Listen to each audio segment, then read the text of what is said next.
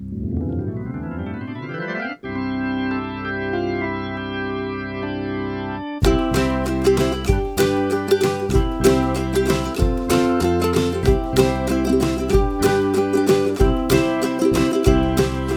meet me at the Museo with Alan and Daniel. We'll talk about the Cardinals all night long. Everyone come gather round, listen to your favorite sound. We'll talk about the Cardinals all night long. We'll talk the games and all the rest, about the team that we love best. We'll talk about the Cardinals all night long. We're gonna talk about the Cardinals all night long.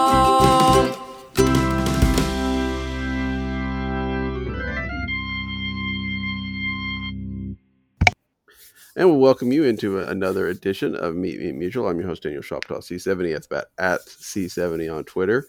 Last week we had Ben Godar fill in, and that was great, but it's always better to have this man in the co-host chair. That's Alan Medlock from Red Dirt Redbird, a Medlock1 on Twitter. Alan, glad to have you back. And it's a little bit better, I think, discussion this week than last week, although I guess it kind of depends on what your definition of good discussions are this time of year.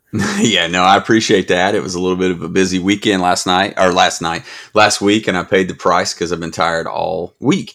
But yeah, well, and the late games don't help on that as well. No. You know, one of those things, those West Coast trips. But yeah, you're right. I mean, I feel like you could take away a little bit from each of the series that they played out West, and maybe there's a small glimmer of hope we'll see this weekend. Yeah, I think that was Ben and I last week, of course, we were coming off of the sweep of Arizona, and we talked about whether that gave you any hope, and kind of really not so much. I mean, it was Arizona. They're bad, almost historically bad. You should sweep them, and, I mean, it's better than nothing, but when you go out and beat San Francisco 2 of 3 in San Francisco – and are competitive in that third game. Sure. I mean, they had a chance. Nobody's printing playoff tickets. But you got to feel a little bit better about sure. It still has the same flaws. It still has the same problems. And, but then it's kind of, again, easier. You look at how bad the Cubs have been. We'll talk about that series that's coming up this weekend. Then you get the break.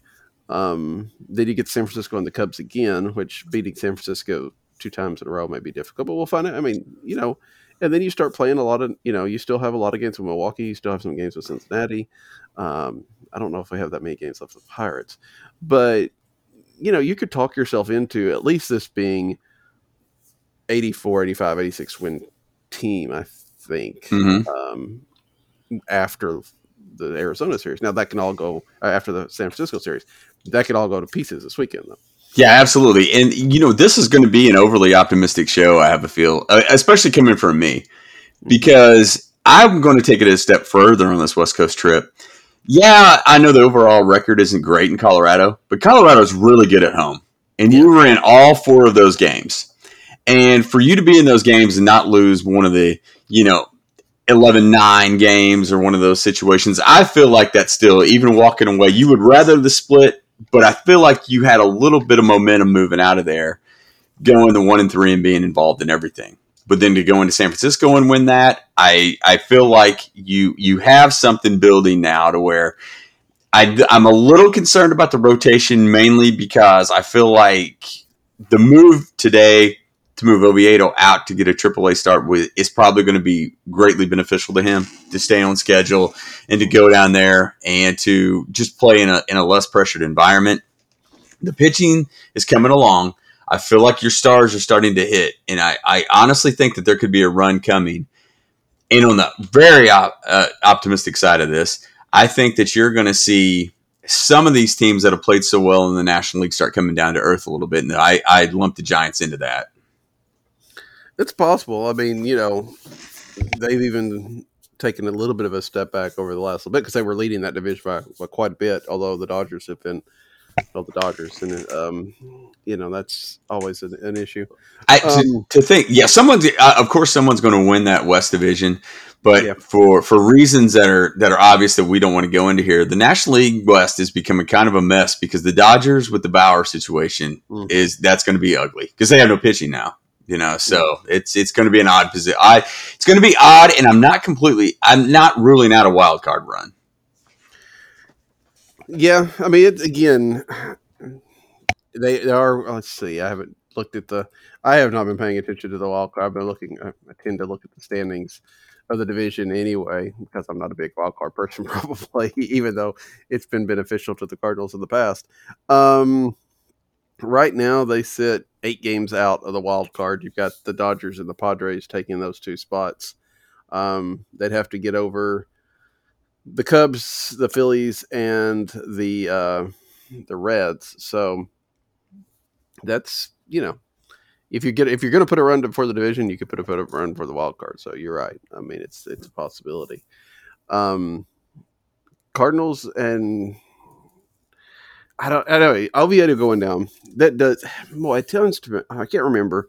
They did this with somebody else over the break one year. I can't remember who it was. It wasn't too terribly long ago, 4 or 5 years ago, where they did this, where they optioned them to the minors so they could, you know, get a minor league start and then, you know, come back. But we've seen improvement in Oviedo, I think, over the last little bit. He still needs, I mean, if ideal world, he'd be pitching in Memphis probably most of this year. But you know, he needs more time in Memphis, but at least he's starting to figure out some things at the big league level. He just hasn't got the consistency yet.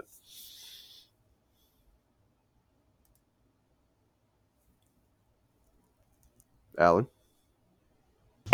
That dang mute button. Yep. Sorry. I really like Oviedo, but I agree with you on that. It's one of those, it can be really frustrating. It was really funny because he struggled for like the first 4 outs the other night. Well, then he cruised for the next 6, and then he you know, kind of fell apart again. And I know that's many battles and all kinds of things, and you could poke holes in that argument all day. But I was really hoping that he would step into that that third starter role to where you could have that one consistent run of starters between a Wainwright, Kim, and Oviedo to give yourself a chance to win every one of those games. And they kind of have, to be honest, in the past week and a half. But I'm kind of glad to see him go down there and get some work. But, you know, I really hope he can rebound with some consistency. And there may be some on-the-job training that's going on as well that's difficult. Yeah, and he becomes even more important, not like he wasn't important to start with, but with Carlos Martinez going out this week. We found out, you know, he thought he had bruised his thumb in Colorado. It turned out that it's torn ligaments, that they haven't said he's out for the season. A lot of people have kind of started to make that jump that we won't see Carlos Martinez in a Cardinal uniform again. Of course, Cardinals have options for the next 2 years, but they're $17 and $18 million, I think, and instead they could pay him $500,000 to go away. And it feels like that's where the Cardinals are at, right? I mean, as much as I know we've been fans of Carlos, we've talked about Carlos's talent, and he's obviously got it. It really is starting to feel like maybe he could tap into that in another situation. Heck, it worked for everybody else that the Cardinals get rid of. Do you think that Carlos will be back this year? And if not, how do they make that up? Because they're already struggling with pitching. Yeah, I do not think he'll be back. I mean, especially, I know that we'll probably know a lot more today, presumably. I mean, whenever he was supposed to get back and get examined, you know, but we hear this all the time. Right. I don't know. Torn ligaments, to me, that's, I've seen it. I see it all the time. I mean, that's a tough ask to get back so quickly. I don't know what they're going to do. I mean, they had to be in the market for pitching as is. I think Woodford's on track to make those starts right after the break if necessary. That's I don't want to say unappealing. I felt like that's probably what they should have done in the beginning, to get him stretched out and ready to go, which they didn't do. I just can't see a situation where they don't bring in some outside help. How big that's going to be, I don't know. I don't feel like there's been a whole ton of movement already in the pitching market because everybody's kind of positioned themselves to make that, to make whatever run they're going to make. I don't know. I don't think you can count on anybody coming back. If they if they're banking on him to come back in this situation, then that would be the breaking point with me in the front office. Is you're just like, okay, when is this patience going to pay off? Because now it just seems like sitting on your hands, not being, you know, pragmatic about it. And that's frustrating because I mean, you're in a situation now where you can stop the bleeding a little bit and make a run. And I just don't think you can be patient in that situation. No, I mean, I don't care if you don't plan on making a run. I mean, you got to cover those innings. Yeah. And the Cardinals don't really have anybody. I mean, Jake Woodford went down to Memphis to stretch out. He's got like a 6 ERA down there. I mean, I guess if you don't care about the results, maybe you could bring him up to cover innings. But, you know, other than that, you know, Matthew Liberatore, I would hate for them to use Liberatore in a lost season. Because I think he could still use. I mean, he pitched. He didn't pitch at all at AA, right? And this is his only experience in the high minors. And I would like to see him get a little bit more time. I mean, he's had some good games down in Memphis. He struggled a lot as well. So I would hate for them to bring him up unless they supplemented another. You know, if they wanted to bring him up and make a move for a pitcher, that's maybe reasonable because they're going to try to make a run. But if they're just going to try to, you know, bob around 500 and, you know, just see if they can finish with more wins than losses, then I'd rather them let him just develop it in Memphis. But you got to have somebody in that rotation. And right now there isn't anybody. I mean, there isn't a, okay, well, I mean, you know, we're to the point of talking about John Gant coming back to the rotation. I don't think that's where anybody wants to be right now. No, and, you know, this is, you know, the gut feeling to where you're trying to ignite a clubhouse and whatnot. Yeah. I don't feel like that's in Memphis right now. I think that's one of those, I think you're going to have to go get somebody outside of the organization. So I don't know if that's, I feel like that's kind of the twofold when you bring up a Liberatore type guy. You know what I mean? You're just like, okay, he's the next coming. Let's see, let's make this move now and let's really light a fire. I just don't see that. And that's nothing against him. I just feel like there's enough of a shakeup that's needed right now to where they would need to bring somebody in to show how serious they were, just not promote him on a situation to where it almost feels like no other choice right now. Not he's pitched so well, we've got to make room, you know. And that's so I completely understand where you're coming from on that.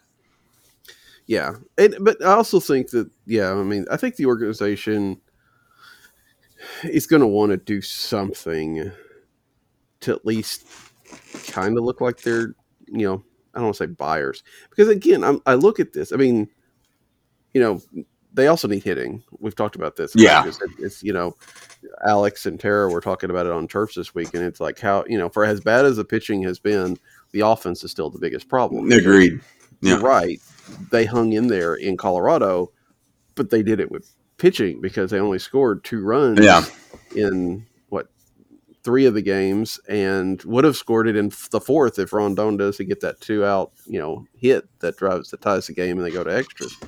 The offense, you know, Goldschmidt and Arenado are starting to kind of find a groove at the same time, but you got to get people on in front of them. Yeah. And, you know, there's so many nights you get that lineup and you look at it and it's like, after the cleanup spot, if, and you know, maybe not even be there, maybe even be third, that rest of that lineup looks like, well, I mean, they might do something, but I don't plan on them doing something.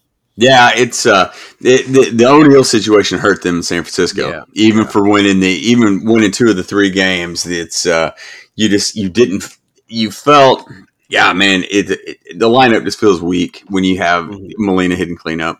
I mean, there's no way around it. You know, it's one of those you found like you kind of it kind of seems like they found the genie in the bottle with Carpenter. you know, on the triple and things like that. And you're just wondering, okay, is it just, did you win the series or did you luck into a series, you know, with that offense? So that's, I agree with that. I feel like you need to add a bat at some point. You know, it's, I don't know where. I feel like you need to you need to add some innings, and you have to find some certainty somewhere. You know, and it's funny. It's the book is out on the Cardinals. You can feel that they're going to improve. They're not going to be a situation where they're buying a year of a guy. They're going to buy some certainty on a guy, not in production, but in years as well. Mm-hmm. And they're being really selective about it. I personally think they have a run in them because I don't think they played their best baseball yet. Now, is that going to be enough? I don't know. But I feel like you could maybe buy your way into that a little bit better than they can, but they're going to be super selective and maybe price themselves out of the market. And see, the problem becomes then to me, how are you buying this talent? You know what I'm saying? Yeah. Because I look and, you know, they've been pretty adamant about not trading Gorman or Liberatore. And I don't really blame them.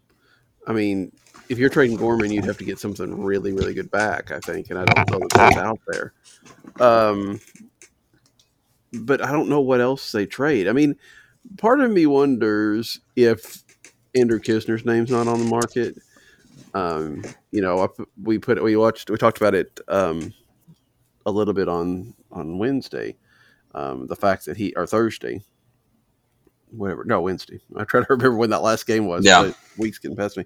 But Knizner played Sunday in Colorado, which made sense because Yachty had played the night before. Yachty had played a while, and it made sense for Knizner to play there.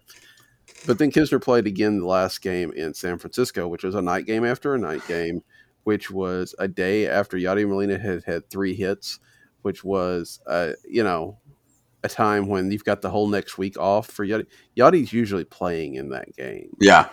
To have Knizner play in that just seemed a little weird. Now, if I don't think we'll see Knizner this weekend. It's the Cubs. There's a day game, a night game, a day game. But, you know, then there's the week off. Yeah. I think Yachty plays in all those. But if Yachty doesn't, or, you know, if Knizner gets a start in none of those, I really got to think that they're trying to showcase him a little bit. Yeah. I would be surprised if Knizner played too, but that does make a lot of sense after we were talking about it that day about him playing. And you're right. I mean, I would think for them to do something, it's going to have to be a subtraction off the big league roster. Yeah. And it's funny. It's one of those. I mean, how much of a change of scenery could DeJong be? You know, I always kind of wonder about that. There was a picture that was at the top of my list as well. That was and I always wondered about Martinez too, but obviously the market wasn't out there for Martinez. Right. You know what I mean? One of those situations. You know, here's this could be a completely. I could sound like a buffoon on this, but is Reyes somebody that they couldn't trade? I would hate that personally, but he's going to step into the rotation next year, I would think. I'm not 100% positive about that, but right. I would think that's the situation. Is that not somebody they dangle? I'll throw another name out there that may really shock people. What about Carlson? Are these guys that, I mean, if you're going to go get somebody big, are these untouchable dudes? I think that I wouldn't say they're untouchable, although they're pretty close. I think the idea is, I think the Cardinals would like to get through 2021. They have a lot of people coming off the books. They could do it. They can remake this team in the offseason without too much trouble, you know, and still stay in their payroll range and stuff like that. But they're going to need guys like Carlson. They're going to need guys like Reyes. They're going to need, you know, others. If one of them was to go, I would think it's more likely to be Reyes. I could see them saying they're selling high on him. I don't think they'd want to. I don't know. I know they wouldn't want to do that. I don't think they would do that because, like you said, they want him to be in the rotation next year, plus the fact that he's just now finally coming into his own. But you look at his walk rate, you look at a few other things, you wonder if, you know, maybe this is the best it gets, and you go ahead and sell. I don't think they would, but they don't have a lot of other options. So maybe, unless somebody's going to take a flyer on, like, you know, Nick Plummer hit 3 home runs last night in Springfield. Yeah. He's having a great year. But he's had a spotty rest of his track record. You know, unless somebody is going to buy that this is Nick Plummer and trade for him as the idea that he's going to be a top prospect, I don't know what the Cardinals can give up that can get talent back. Because, like I said, no Gorman, no Liberatore. You know, even like you said with Paul DeJong, if you're taking off the major league roster, but Paul DeJong's value has to be at the lowest possible outlet. Yeah, right? Yeah. I mean, somebody may trade for him, but they're trading for him at 20 cents on the dollar. So I don't know, unless you get another change of scenery person. I would like to know the book on DeJong, because I mean, like I said, I vomit information on this one, but I just don't understand the 30 homer, 30 doubles 2 years ago situation and him falling off the map. I mean, what's the barrier on that? You know what I mean? So I don't know if the league's like, hey, this is how you get this dude out, or hey, what happened here? You know, I don't know. Yeah. Well, and again, we've talked about it before. Remember, like, a lot of those doubles came in April. So, you know, after May of that year, he did start to slack off. Now, whether that's a allergic reaction to Jeff Albert, you know, I don't feel like it is, because I feel like they would have made some changes between now and then. I don't know. I don't know with him. He's one that he tends to, you know, he tends to give just enough hint, right, that he might do something. Like, he'll have like 2 or 3 days in a row where he'll get a hit or a home run, and he's like, oh, okay, maybe he's about to turn the corner, and not so much. I mean, he's hitting 171 since he came back from the injured list. He's slugging 316. You know, there's those moments. He still has moments, but they're definitely not consistent. And I think it's probably pretty telling that we've seen Mike Shildt be much more willing to sit him than he ever has before. I mean, that helps that Amendo Sosa is now comparable. I mean, Sosa is a guy that you can trust to be out there. And they're playing matchups, you know, Edman's leading off against lefties and not against righties and stuff like that. But he never did that before with Paul DeJong, and it's very interesting to see them doing it now. Sure. You know what? And it's one of those things to where they're a different team with Sosa. You know what I mean? There's a little bit more excitement. There's a little bit more movement. It's weird. And I love DeJong, and I feel bad for him. But yeah, I mean, you can just tell when they're on a run, Sosa is a big part of it. Yeah.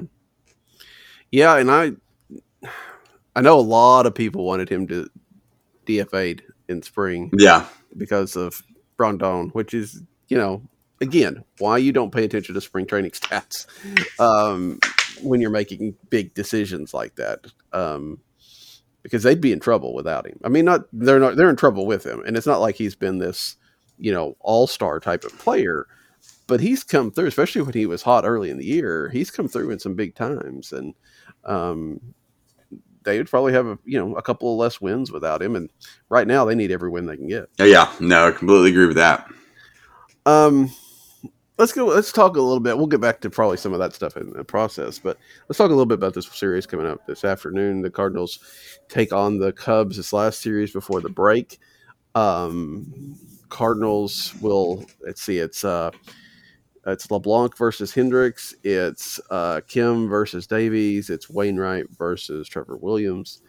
The Cubs, man, it is much struggle as the Cardinals have had all year long. The Cubs have kind of packed that all in the last 2 weeks. You know, they were leading the league, 10 days ago with the Brewers, and now they're tied with the Cardinals. They're both, what, 42 and 44, 43 and 45, whichever way it is, 2 games under 500.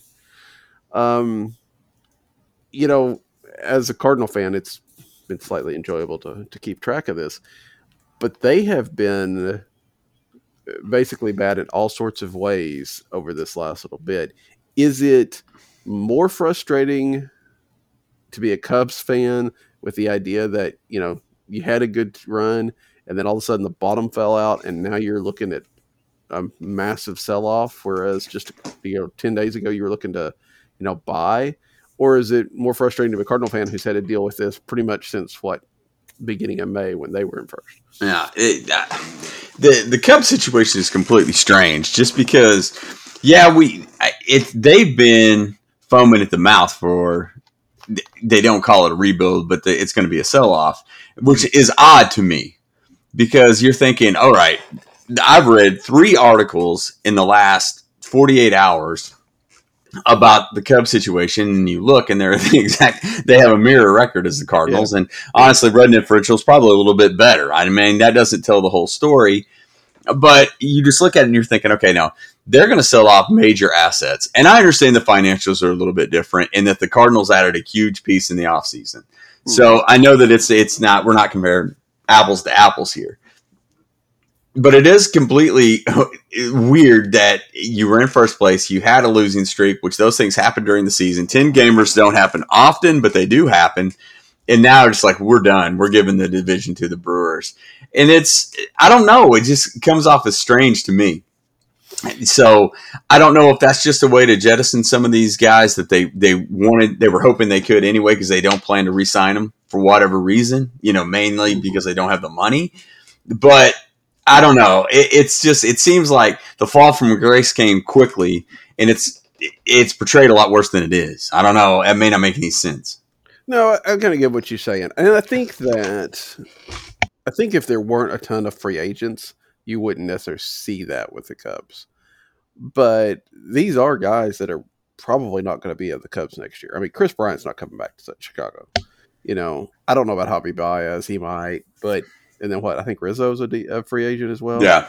You know, those are guys that, you know, I think they've been looking for a chance to, you know, freshen this thing up because, you know, they won in, you know, they made a run in 15, won it in 16, and they've not really been that good of a team. I mean, they've been a good team, obviously, but not the team that they thought they were going to be in this quote, quote, dynasty era. And then you get to this year and, you know, we talked about it. A lot of people talked about it before the season. Their pitching did not look that good.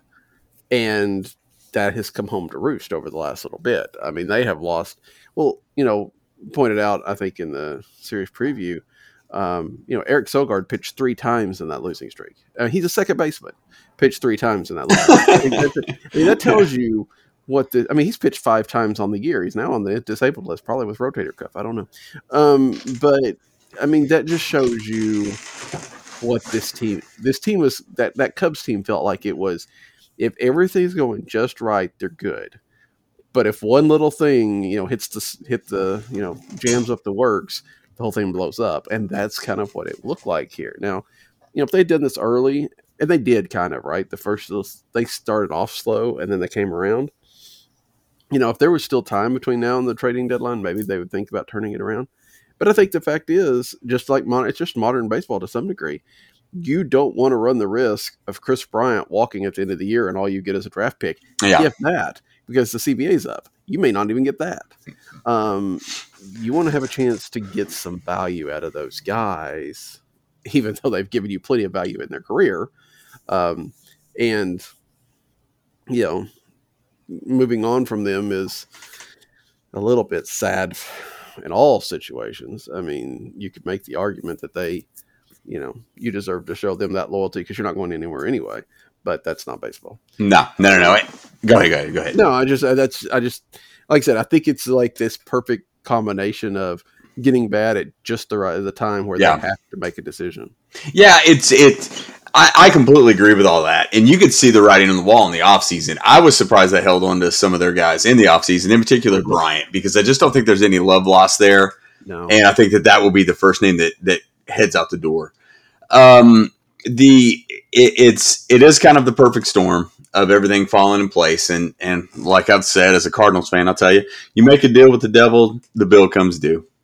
you know, one of those situations. And you know, it's tough to see. I would like to, I kind of want to know what kind of cards Bryant holds. You know, is he going to try to do a super team and go to Philly if he can, or, you know, I don't know. It'll be interesting to see how these things play out. I could see Baez staying. I could see that being the extension. Yeah. Yeah. And it's one of those where you almost feel like you have to bring back Rizzo just because of what he's done for the team. But I could see Contreras getting traded. I could see a lot of the guys being traded. Mm-hmm. Yeah, I do think that when 2022 starts, I think probably the only guy that's still there is Baez. Rizzo's connection. Hoyer's still there. Hoyer's the one that traded for him three times, right? Yeah. So it's possible that they could get Rizzo, but then again, it's like, you know, they probably start looking at, you know, I don't know their prospect situation, and I don't know of anything else, but it's like we can find somebody to do some of this at a different price. I don't know. But I think Baez is probably the one that probably comes back out of all that. But then again, it's like, you know, if you can get something for him now, trade him off and see if you can sign him in the offseason, because it doesn't hurt. I mean, you know, I don't know. But that is, I mean, you got to think that that's going to happen, which means the Cubs are not going to be good in the rest of the way. Yeah. And the Cardinals still have, you know, what? Probably at least two series with them, 6 or 7 games left after this weekend. So, you know, you hope that they sell off and the Cardinals could maybe take some advantage of that. But I don't know. I mean, you know, we're talking about a situation, what the Fangraph odds, I think, were like at 3% this week, and they're probably not much better now. So I can't, in good conscience, tell the Cardinals to go out and, you know, sell all they have and make this big run. I know 2011 happened, but I think there's possibilities for them to get better. But you can't mortgage the future for this season, and I think that's what John Mozeliak was saying earlier on. You know, we don't want to give up the next 5 years for a kind of futile run this year. Yeah, no, and you could see that. Yeah, I mean, it's one of those to where there's enough reports out there that they're not going to trade any of the big. The big prospects. And I think that you could put that as in a Liberatore, Gorman, and probably a Walker at this point of the guys that they're just not willing to move. And that makes a lot of sense. And that's where these things get difficult, because you're balancing, it's a balancing act of what you can do to improve and what you have to hold on to, for future endeavors. My question always comes up to this. You went and got Arenado. Mm-hmm. And you improved. You probably could have. I was on the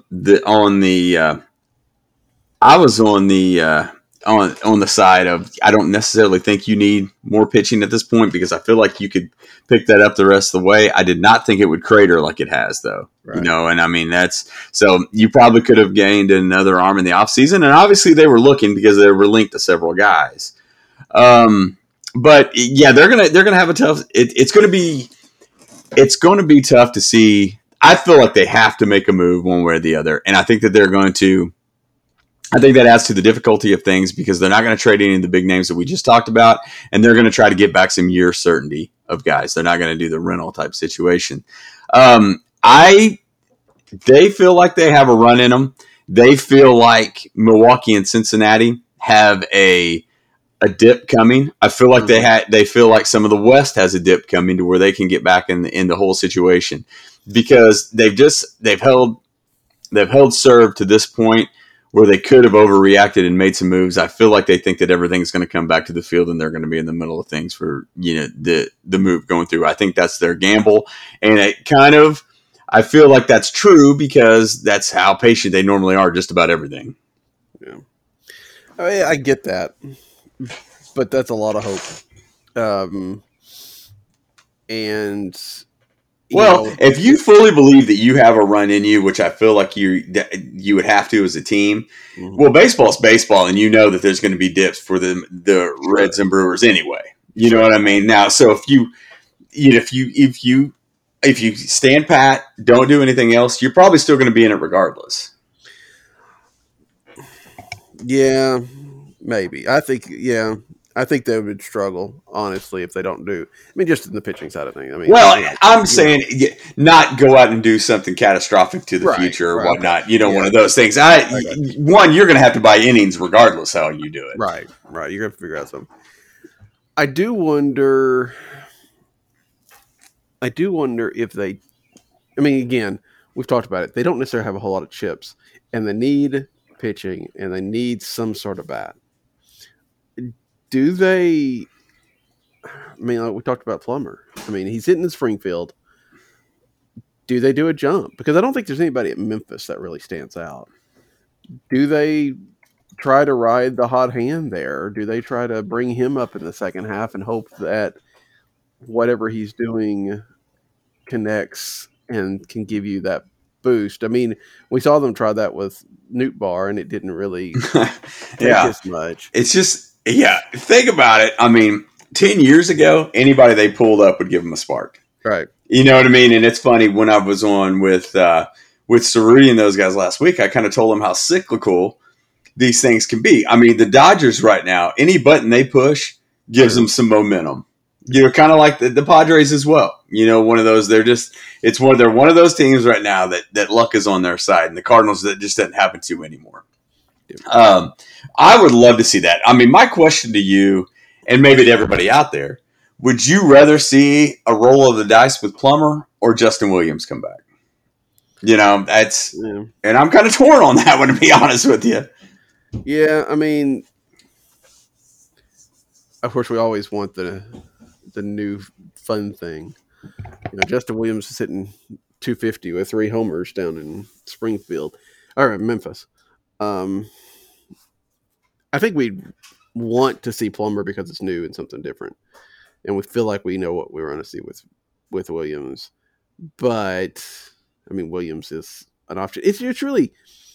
I was thinking that this week when Tyler O'Neal went down, it was like, you know, we had all of these outfielders, so many outfielders, and yet, you know, there was a time there where it's like, you know. They don't have anybody on the roster except for, you know, the 3 starters and Tommy Edman, who has to go play in the outfield when somebody's hurt. Because they've got all these middle infielders now on the actual active roster. And there's not obvious ones coming up. I mean, you've got Justin Williams that could have come up. You got Scott Hurst, who's played this year, but you know, he's not a starter guy. It feels like you said, cyclical. It's like all of a sudden we've gone from this riches of pitching and outfield to almost nothing in depth wise. And it's only been like a year or maybe 2 where that's happened. Yeah. And it's, I don't know. It's funny. It's like everybody on the roster now is the ancillary player. You know what I mean? It's like, hey, you can be a good 4th outfield type, you know, one of those deals. And it's nothing, not that everybody has a top 10 pipeline guy ready to go at some point, but it's funny. You just used to get that. Someone would light a fuse to get things going, no matter who got the call, just because you were playing as the Cardinals. And now it just doesn't seem to happen. Yeah. And I mean, I'm just looking at Memphis's, you know, just the stats, and you know that tells you not a lot necessarily, but yeah, there's nobody. You know, Newt Barr's about the best one that's having the best season, and you know he's up now because of you know Carlos Martinez. Whether he'll stay up after the break or not, I guess we'll see. But he's also still not going to probably be starting every day. I mean, so. And that's the other thing about, you know, a Williams or a, you know, a Plummer or somebody like that. There's not as much reason to bring them up because they're not going to supplant Bader, O'Neal, or Carlson. I mean, those guys are going to play if they're healthy. And so I don't know,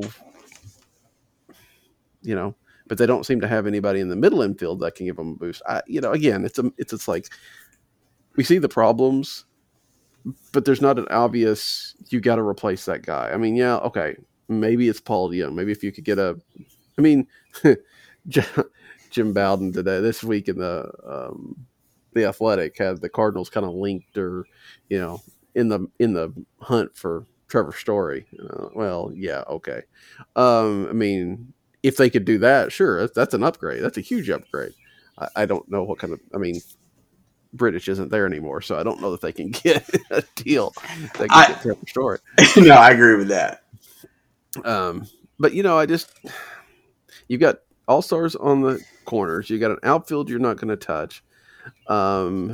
You know, Yadier Molina is going to play, even though he's struggling to some degree, unless there's runners on the scoring position, which is cool.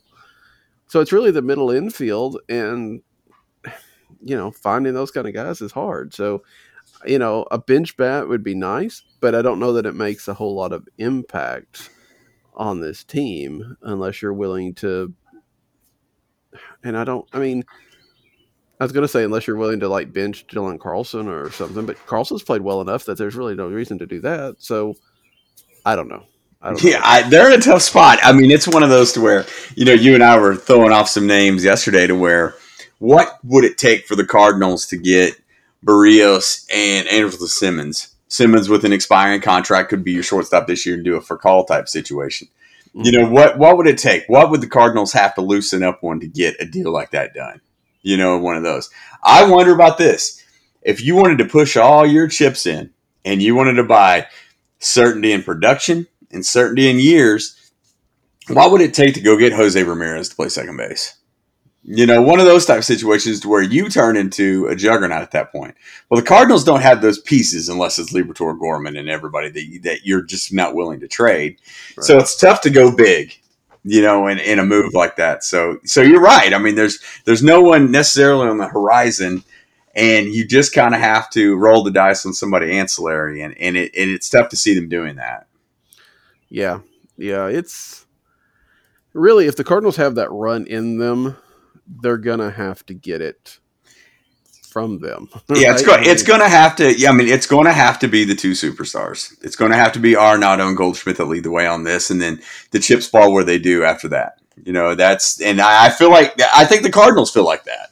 Yeah.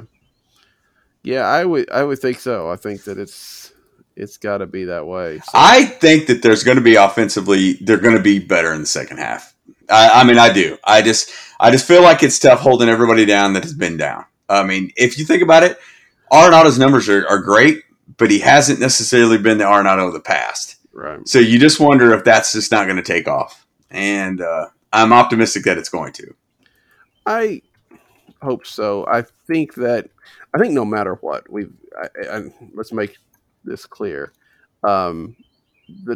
Nolan Arenado has been a positive for this team. I mean, Nolan Arenado has been basically what we expected for this team. He's better than I expected. I 100% honesty, he's a better player than I thought. You know, he's probably going to hit. Let's see if I can find the projections here. But you know, he's probably going to hit 30 homers, or real close to it.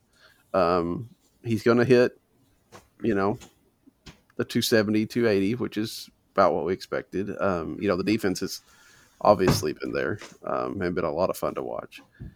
You know, Paul Goldschmidt is starting to come around. I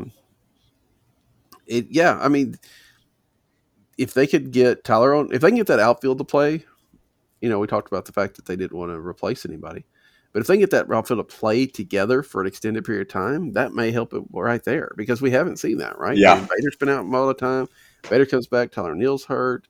I mean, Carlson's been the one constant. You know, if Carlson could kind of hit another one of those upswings in his production, and Tyler O'Neal can do what he does, and Bader could continue to be the player that we've seen. Then, yeah. I mean, maybe that's enough. Yeah. If you shore up the pitching to make that run. Yeah, no, I agree with that. I do. And it's I've said this before he hurt his rib. You know, for all the I don't want to say trouble, but all the negativity that we can heap on Bader, I will say this: they are a better defensive team when he's in center field. They're more fluid. I like Carlson better on the corners, particularly right field when O'Neal's back. And I think that you're probably onto something. If you get that starting outfield back, I think that you're going to be in a much better situation. I think that I know there's a lot of people that are saying, well, Edman's kind of a fraud. It may be his 19 just is the outlier, and he is who he is. I would just like to see a run of him playing the same position every day, and just to see how what kind of difference that makes, which then the spotlight turns to the shortstop. And I think that's why there's a ton of weight on him right now. But yeah, you feel like improvement has to come within.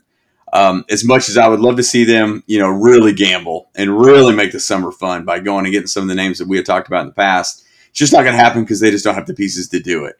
Yeah. So it's just going to take that projected rotation and that projected lineup that they felt was going to be good in the beginning, and see what you could become. But then you start worrying that Pocota is right and you're about 500. You know, that's the troublesome. That's worrisome for me. Yeah, one of these years, Pocota is going to be right. Yeah, I completely agree.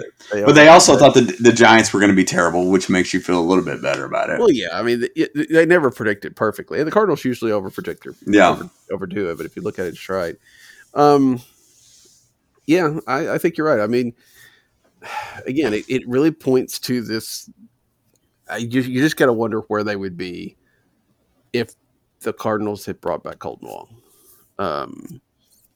You know, and Tommy Edman could have played. Probably Edman could have played a lot more short with. Or I have wondered about that. Not necessarily about the Edman deal, but I have wondered about the idea of playing him more short now. Yeah. You know, if you know, Colton's been hurt some with Milwaukee, but he's had a good, and you know, ballpark's different and things like that. Plus, I have a feeling Colton is a little bit like Tommy Pham. He's going to play a little bit better with a chip on his shoulder. But yeah, you know, I think that's kind of what this team needs, right? Is that, you know, regular leadoff guy and, you know, a guy that can put a little pop in. If they'd had that, I think this lineup would look a lot. I mean, not a lot, but significantly better. Enough to the point where maybe you're not talking about needing to bring in a bat. Yeah. And that's the kind of thing they could have done. You know, getting a Rick Porcello type guy in the off season would have been, you know, could have been something they had done. And I know they didn't expect to have to go through all this. And I know, you know, I know they're getting the injuries and stuff, maybe at a little bit higher clip than normal, but you know, it's just stuff we talked about back then. You know, get your insurance, buy your insurance there, you know, don't wait till you need it. Now they're to where they need it, and it's going to be very difficult to see if they can actually get it. Kind of goes back into that, you know, path of least resistance argument that we make about the Cardinals in the offseason a lot of times, to where they want to avoid as many headaches as they can, which in turn turns into more headaches because then you're manipulating a bunch of number threes instead of a bunch of number ones, you know? Yeah. And I mean, if it's always the point where if you wind up having too many outfielders or too many pitchers or something like that, you can trade them mid-season. I mean, that's what the Cardinals have done. That's why the Cardinals don't have any depth now, is because they've traded off all their depth for bigger things. But if you had a guy, I mean, if you had a, you know, I don't know, if you had a Porcello that was pitching like a fifth starter, or maybe he's pitching like a fourth starter, but you know, everybody's healthy and he's not, you don't. You could, you know, and you've got Oviedo in Memphis all year long. You know, you could be sitting here and try to sell that guy, because there's not, I mean, that kind of pitching is always going to get you back a prospect or two. You know, sell him, bring up Oviedo now. That would have been, you know, that's the kind of thing. And granted, that's the kind of thing that, like, the Pirates do, right? Yeah. They go out and get a guy, and they like, we're not going to have him after the trade deadline. You know, he's a guy that we're just going to get so we can trade him later on. And that's fine. But I think that's, you know, needs to be in your, you know, at least in your pocket of this, you know, we'll get this guy. And if he works out, great. And if he works out and we don't have room for him, you know, maybe something can trade off. And if he doesn't work out, you know, we've probably signed him to a low deal. We just get rid of him. So it's that kind of thing that I just, you're right. Path of least resistance was something. And they, and to some degree, I get that. You know, they put a lot of focus on the Arenado deal, but they, you know, they just got to figure that they could have been more. And again, you don't expect Jack Flaherty to go down. I mean, where would this team be if Flaherty's making his regular starts. Sure. You got to figure they're over 500 with Flaherty in there, I think. They're not leading the division. He's not that much of a difference maker, but they're probably 3 to 5 games better if he's made all of his starts instead of been hurt since beginning of May. No, I agree with that. I mean, and it's one of those to where I think that there's an added gut punch when you lose somebody of that weight, as well, because I mean, you could tell that they were floored. You're just like, oh man, how are we going to do this? You're never the public perception that whenever they're like, hey, injuries happen, we'll be okay. That's who we are. But you're just like, yeah, there's a little bit of behind the scenes scramble on that. What is drastic as we thought it was, because they haven't really made any moves to accompany that, Yeah. But yeah, I mean, I do feel like that was a huge weight, losing somebody like that. Yeah, it's difficult to overcome that for sure. The Cardinals have tried, and let's give credit, I guess, where credit is due. We all kind of thought, oh, Wade LeBlanc, what's this? And not that he's been, lights out, but he basically throws strikes. Yeah, well, maybe not as much as better than everybody else. Let's put it that way. He's kept the ball in the ballpark, except for a couple times. I mean, he's pitched well. He's he's a third, probably fourth or fifth starter. But right now, that's what they needed. And when you look at the road, you look at, we talked about that matchups for this weekend.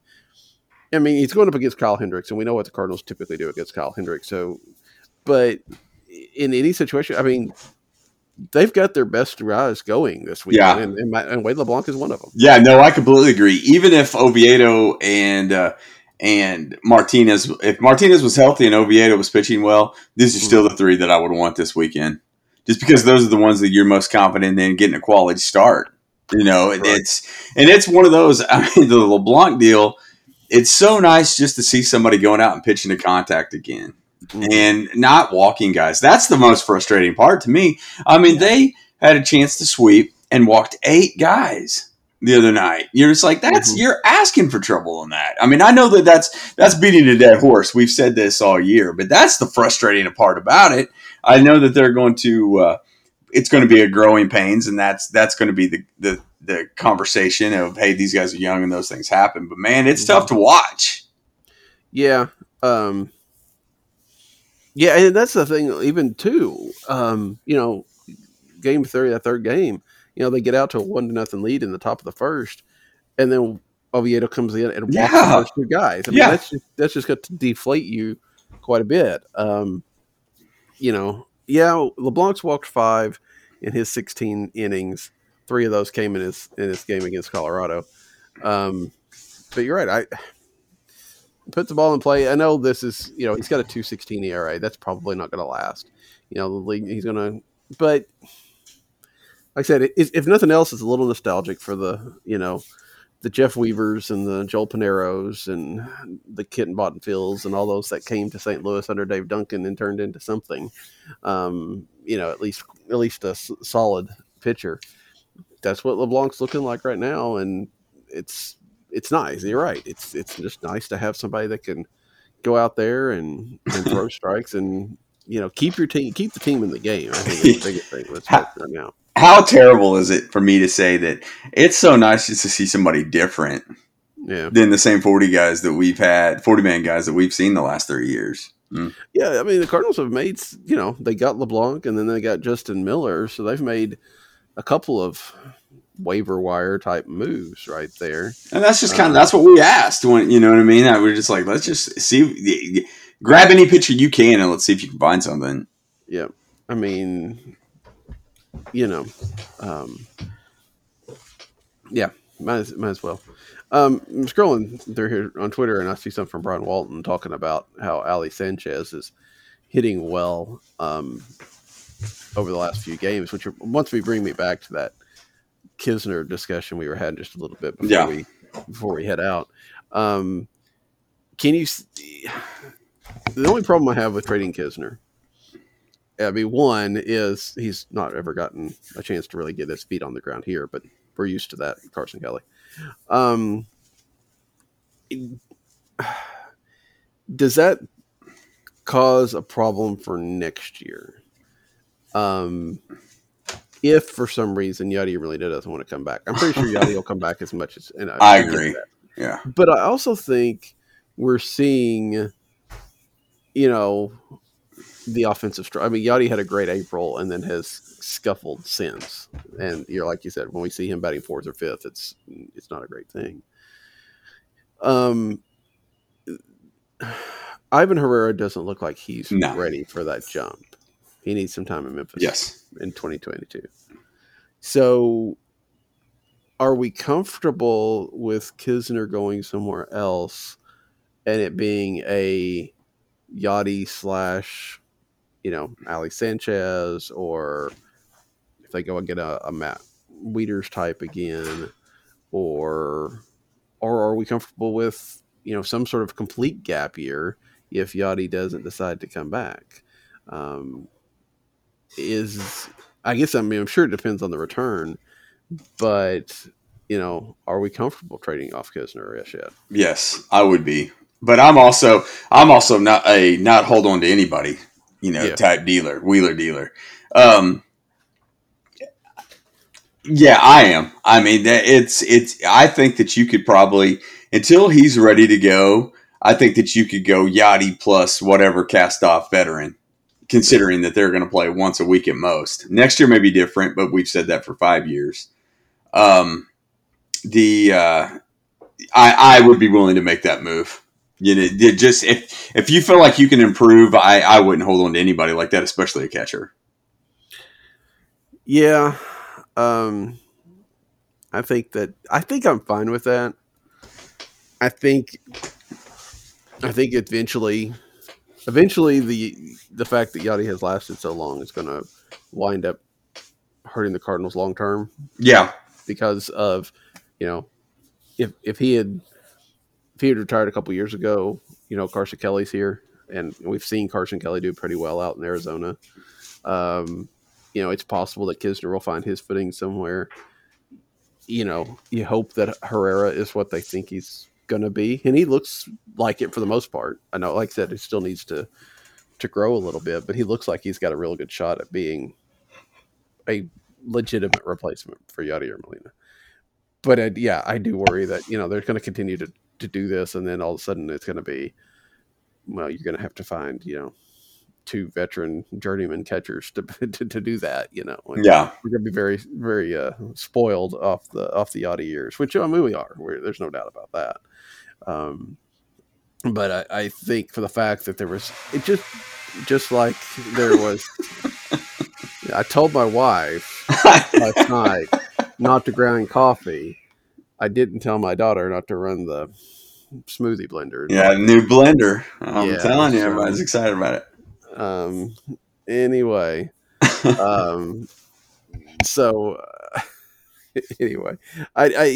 think that there, just like the pitching depth, just like the outfield depth, the catching depth has started to get thin because they're using that to get other pieces, which is fine. It's just the fact that you don't expect to have the option to trade all of it. You know what I'm saying? Yeah. You expect some of it to have to come to the major leagues. And with Yachty staying where he's at, with the outfield doing the way it had, with the pitching staff being, Adam Wainwright still being there in that, they've not had to get to that. And so they've been able to trade it for needs for that year. And like we said earlier, sometimes a bill comes due, and that's the way it is. Yeah. That's they seem really thin right now. And it seems like there's that gap between production now and production in the future. That's whenever Mo came out and made the comment about not salvaging the future. Well, when is that? That's my concern. I'm just like, okay, are you going to be a big player next year? I have a feeling with the money coming off the books, they're going to probably put quite a bit into pitching, some of that into pitching that's already on the roster. And you just wonder if it's a situation that they're going to be a middling team hoping for the best next year as well. And that concerns me on the Arenado front. I can't say that that's not a possibility. I think they have to somewhat spend this offseason. You're right.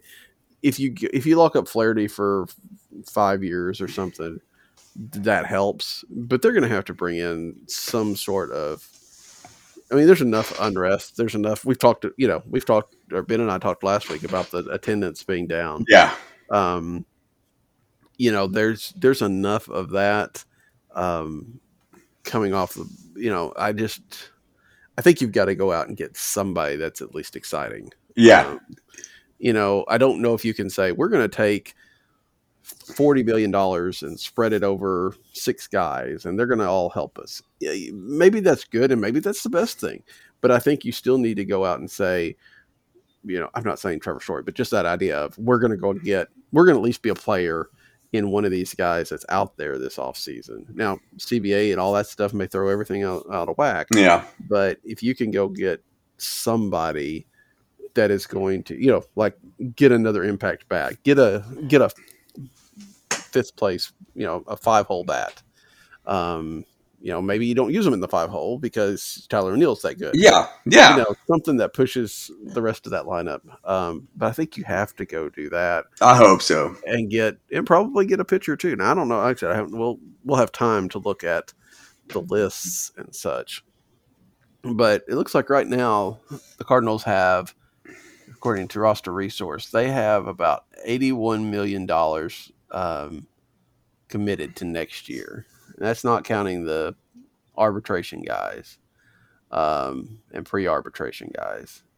So, but that's about half of what they've got committed this year. Yeah. So, with guys coming off the books, they're just going to have to do something. Yeah, and that's the thing is you're looking, man, a year and a half of Barrios would sure be nice. Yeah. Gosh, I wish they could make that move. But that's the thing. I mean, that's the kind of deal that you can't do with money. And, yeah, I know it. Do they need a Kisner? I don't know what that situation is that they're catching, but I don't know that that's good enough to do that either. And I don't. If I'm the Twins, I guess it depends on what you think you're going to do next year. But yeah, that I think that's the biggest issue. I've looked at their pipeline before, and they do need a catcher. It's just one of those things to where I feel like they think they can rebound next year. Yeah, and if they do, then they're keeping the guy like that. Because if not, I mean, at worst case, they don't rebound and they sell him next year at the deadline. Yeah, I mean they don't get quite as much because he has less control, but it's still an important thing. Sure. And you can listen. It's not costing you anything this year, and you can wait to see if one of the coasts need them, and you can get more talent out of one of the coast teams than you can from the Cardinals. So for sure. I mean, yeah, it's one of those things that if there's somebody on the active market, Cardinals aren't outbidding them. Yeah, for that, they're just going to have to deal with. They're going to have to find somebody that nobody else wants to some degree. Yeah. Because they don't have the talent to outbid. Yeah. And they've never done that in a trade situation. I mean, definitely not mid-season. I mean, it's hard to remember the last real mid-season trade they made, right? Isn't it? I mean, just a middle reliever like Edward Mejia or something like that, which were effective. And right now, a good, solid middle reliever wouldn't be terrible. Yeah, I mean, it's one of those to where I could almost see them being only in the relief market is the sad thing about it. Yeah. I think they still with Carlos Martinez is getting hurt really has changed the equation. Yeah, that's true. I mean, just because you've got to cover some of those innings that you don't have anybody right now to do that. I mean, if you want to at least even pretend to be competitive, because I just don't think they're moving John Gant back to that rotation. I mean, maybe, but I don't think they would for an extended period of time. And I don't think they want Jake Woodford pitching for an extended period of time. I think they want to bring somebody in, but unless you want to, I don't know who you're looking at. I mean, honestly, I really don't. I mean, I love the idea that Pittsburgh might be selling Richard Rodriguez, their closer. Yeah. That would be great. But are you going to trade with? I mean, is Pittsburgh going to trade to St. Louis? And if there's anything you can do to get that guy, because if that guy's a guy that other people are going to want too. So yeah, no, I agree, and it's one of those to where I would love Brian Reynolds, but you're not going to trade within the division, and there's going to be other teams if he's available that's just going to simply outbid you. Right. And there comes a point for Pittsburgh that they got to hold on to some of these. Yeah. Yeah. You know, they're never going to get any better if they're consistently trading off people 2 or 3 years. I mean, that's what Kansas City had to get like a clump of players before they could make that run. Pittsburgh's going to need 5 or 6 good players. Yeah. At coming to, you know, not eligible for arbitration at the same time to make a kind of run. And then I don't see trading some of those guys, but you know, Pittsburgh does Pittsburgh things. Yeah. Thank goodness I'm not a Pittsburgh Pirates fan. Yeah, it'd be tough. It'd be tough. And then now I know that we can run a little bit long at this. Now, Charrington won a World Series with the Red Sox, right? Yeah, I believe. Okay, so. That's what I thought. Okay, I think that's the time. I think he was there for may have been there for 13. I may have been. Okay. Let me pull him up real quick and see. But I think Boston won enough of those that it's hard not to. God, they lumped in after not forever. I agree with you. Yeah. Let's see. He left. Yeah, he was around for, I think he left in 16 there. So, yeah, he was, in fact, he was in Boston for the 2004 one. He just wasn't, I mean, he was like player development and stuff like that. But yeah, he was there for that. So he was there for 13. Yeah, I think Theo got the other 2. So yeah, he's won one before. Then he went to Toronto for a little bit, and then he's been in Pittsburgh for not even 2 years yet. Yeah. So he's still got a ways to go to build that up. But he's got a guy that's, and that's the kind of thing when you get a smart front office, and I think that he probably is, you can do a lot. You can't. It's bad for the other side because you can't make those kind of bad deals. Yeah, yeah, exactly. They're going to be looking for quality prospects, and you can't necessarily pull the wool over them. And that's the problem with the Dodgers, honestly, is they finally married a smart front office with unlimited resources, and now it's like who's going to be able to beat them ever. It feels like so. And that's, I mean. And that's something I'm sure we'll get into, especially in the offseason, that the Cardinals were that kind of front office at one point in time. I just, I think it's fair to argue whether that's gotten a little bit out of step or a little complacent or a little bit everybody's come up to them. And so they're more of the middle of the pack. And I think there's a lot of different discussions to have. And we're already over an hour, so I don't want to get into that now. And that's something that I think is, definitely will become relevant perhaps after the trading deadline, but especially this winter, maybe we can get into a little bit of that. Yeah. Like I said, Cubs, we got to get this done so the people can listen to it before the Cubs series starts. Alan, before we wrap this list, that series, it's a little concerning to me because it's Hendricks, who the Cardinals always have trouble with, Davies, who the Cardinals usually have good success against, but this year has given up. Well, he hasn't given up a run against him in the 2 starts he's faced him. But the Cubs bullpen's iffy, and there's a lot of stuff going around the Cubs. What do you think? Can the Cardinals win 2 out of 3 this weekend?